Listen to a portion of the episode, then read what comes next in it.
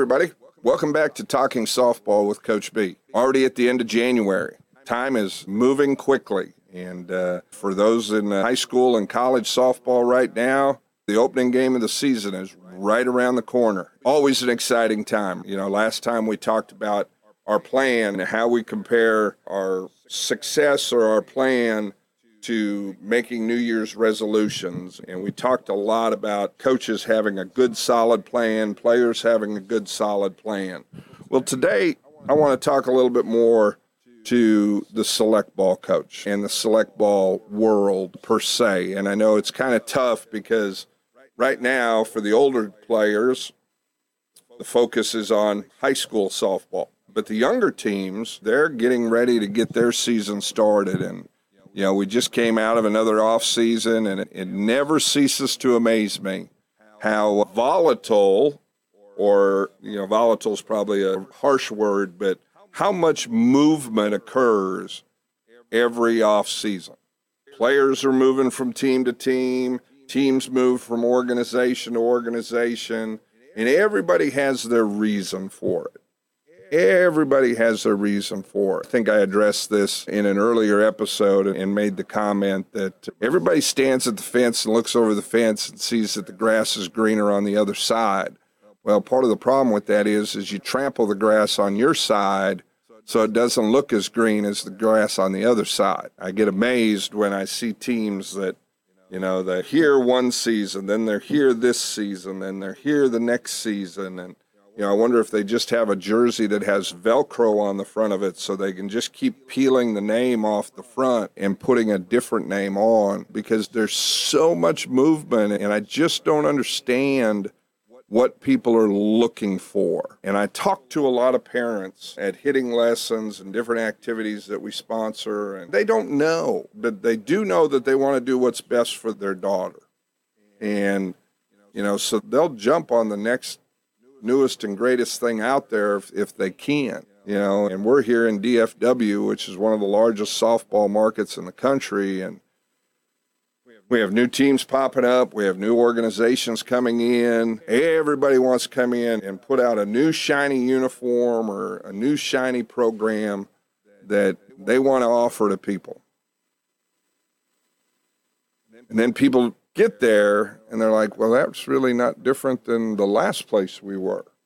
We have some great organizations. We have some great organizations here. We have Texas Glory, we have Glory Atkins, we have Impact Gold. We have Excel Elite. We have the Bombers. We've got some great organizations in DFW. And if I missed anybody, I'm sorry. Obviously, I wear American Freedom, so I didn't say our name in that group. But I think, you know, we're one of those organizations also. And we really try to work hard. Each of us tries to work hard to offer the best programming we can for our athletes.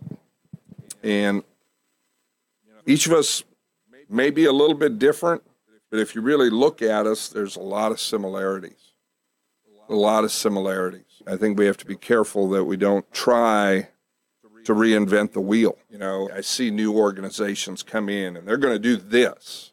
Well, that's nothing different than what Kevin's been doing or Jack's been doing or Crystal's been doing, Bree, Scott, you know, every, everybody, we all have been doing those things. And everybody wants to come in and throw new ideas on the table. And we're here to do this. And people just jump and go and they dive in and they throw a lot of money on the table to do it and then realize, wow, this isn't really any different than where we were. So, coaches, something I want to address, and I want us to talk about it real quick. Middle of February, I don't have the exact date yet, but I think it's the second Sunday in February. I'm going to be hosting a coaching webinar, and we're going to do it. We've got three or four episodes that we're going to put together on it, and we're going to do it online. It'll be live. We'll have a chance to have interaction and to discuss. And I'm going to talk about key components of the plan that we as coaches need to have in place to have the best opportunity to be successful. You've heard me talk about this on multiple episodes of my podcast, and I'm going to continue to talk about how important our plan is because one of the reasons I think there's so much movement and so much bouncing and so much jumping around is people just don't have a plan. And everybody over here on Team A, there's 14 players on Team A. Well, Team A may not have had a great fall, and they have some work to do to get better.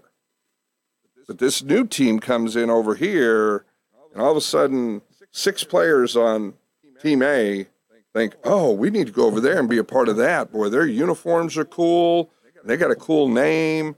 And boy, they're going to go to all these big major events and do all of this. So I need to be over there on that team. So they jump off Team A and they go over here to this new team. Well, now Team A is sitting over here. Now they only have seven or eight players. Now a couple more players get nervous, so they jump over here to this team. Now this team's down to five or six players, and pretty soon Team A just blew up. Well, why did Team A blow up? Did they have a plan?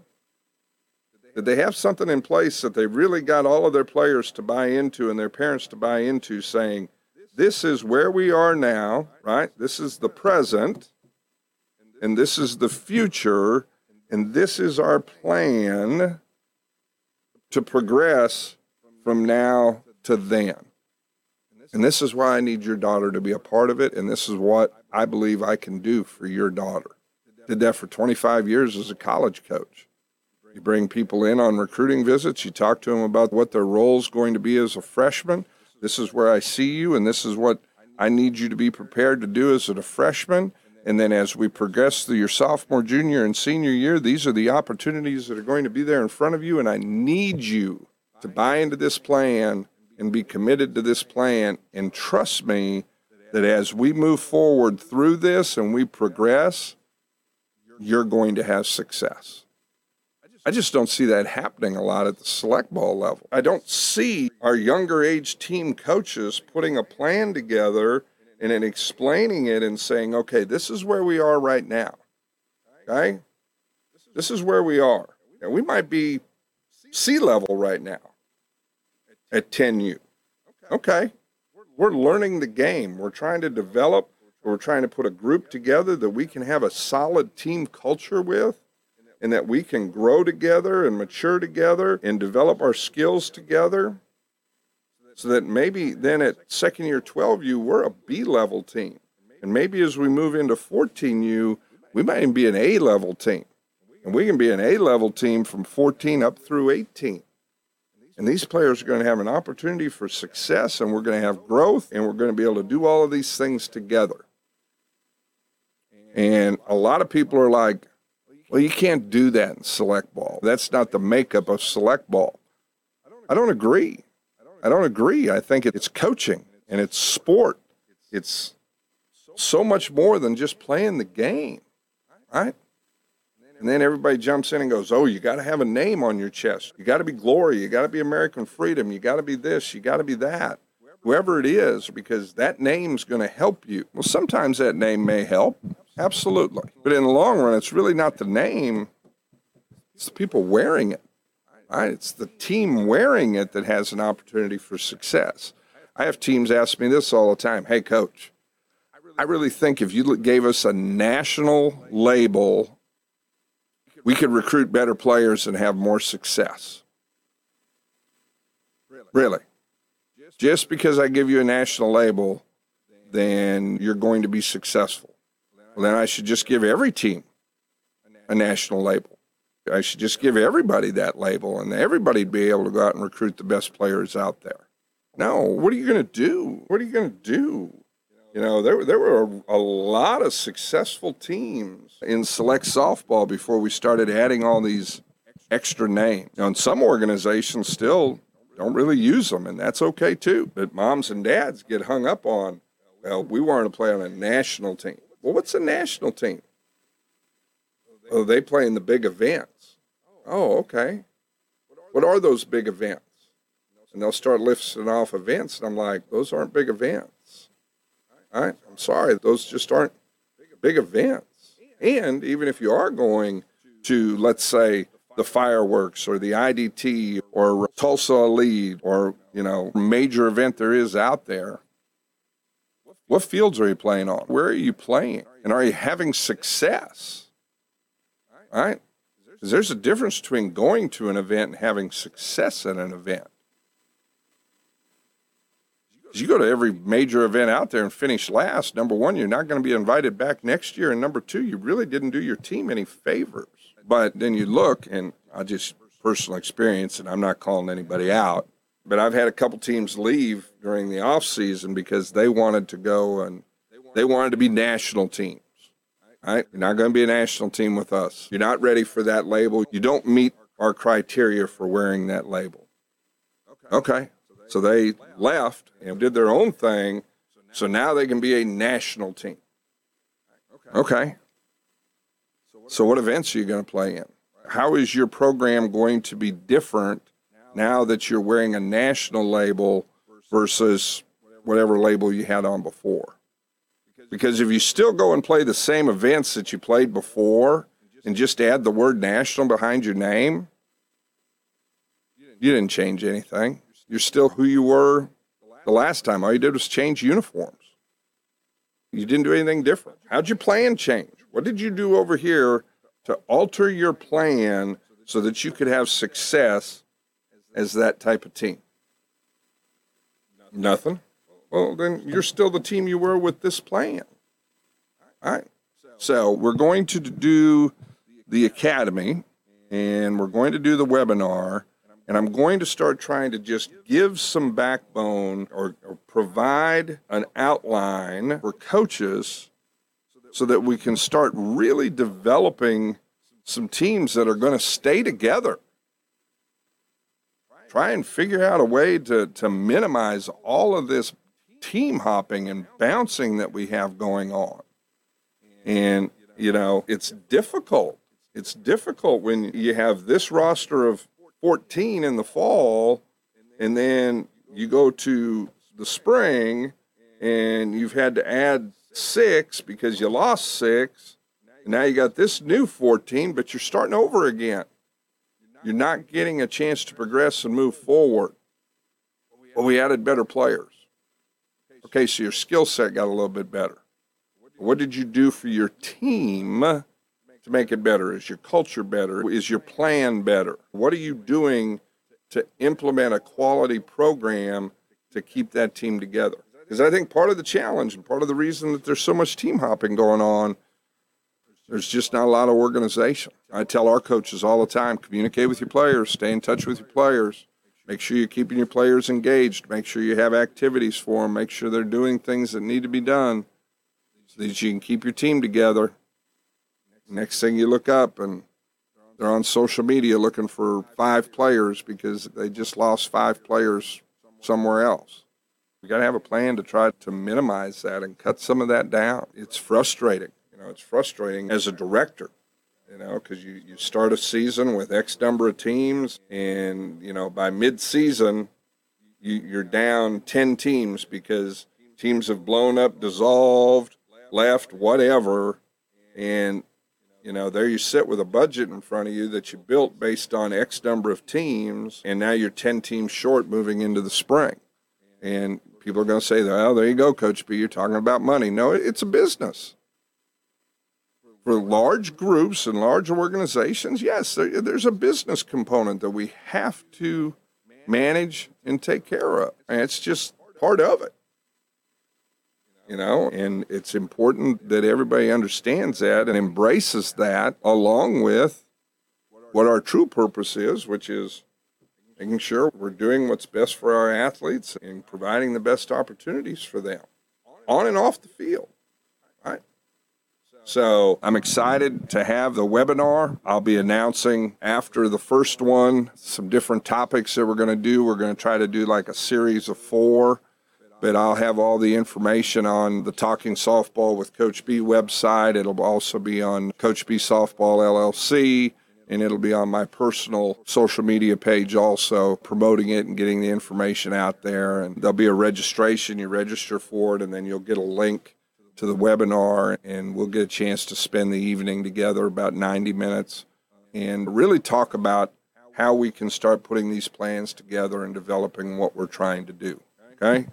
Because I, I think we have to find a way in the world of select softball of creating more organization and creating a true plan for success so that our players and their parents and family all understand why we're doing what we're doing and maybe we can keep these teams together and really give them a chance to grow and have success. Because I'm not trying to burst any bubbles. I'm not trying to be anti anything with this comment. But if all we're doing at 10 and 12U is trying to put the best team on the field so that we can win a championship at 10U and 12U, we're really missing the boat on what we should be doing, right? Our 10Us and 12Us and 14Us and even 16s and 18s, it, it needs to be about a lot more than just how many rings we win or, you know, did we win a championship. No one's going to put on their resume that they were the 12U softball national champion and that hold any merit. Yeah, it's a great experience. Absolutely.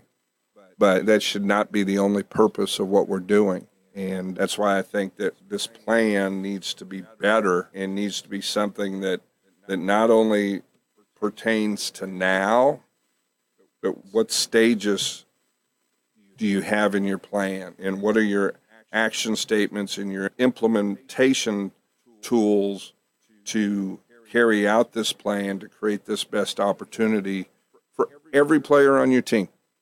Every player. Just like we talked about two weeks ago. One of the keys in having success in your plan is making sure every player understands their role and embraces their role. Okay? It's no different in select softball.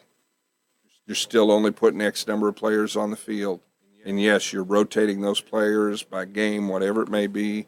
Um, but there's always roles that need to be played. Everybody has to understand that and understand the purpose of what you're doing. Okay? Ask your parents. Ask the parents on your team or ask your players. What's your purpose? What's your team's purpose? I've asked some of the players in our organization, that some of our younger players on different teams, what's your team's purpose? And they kind of look at me like, "What do you mean, coach?" I'm like, "Why? Why is why do you have a team? What's it doing?" We're playing softball.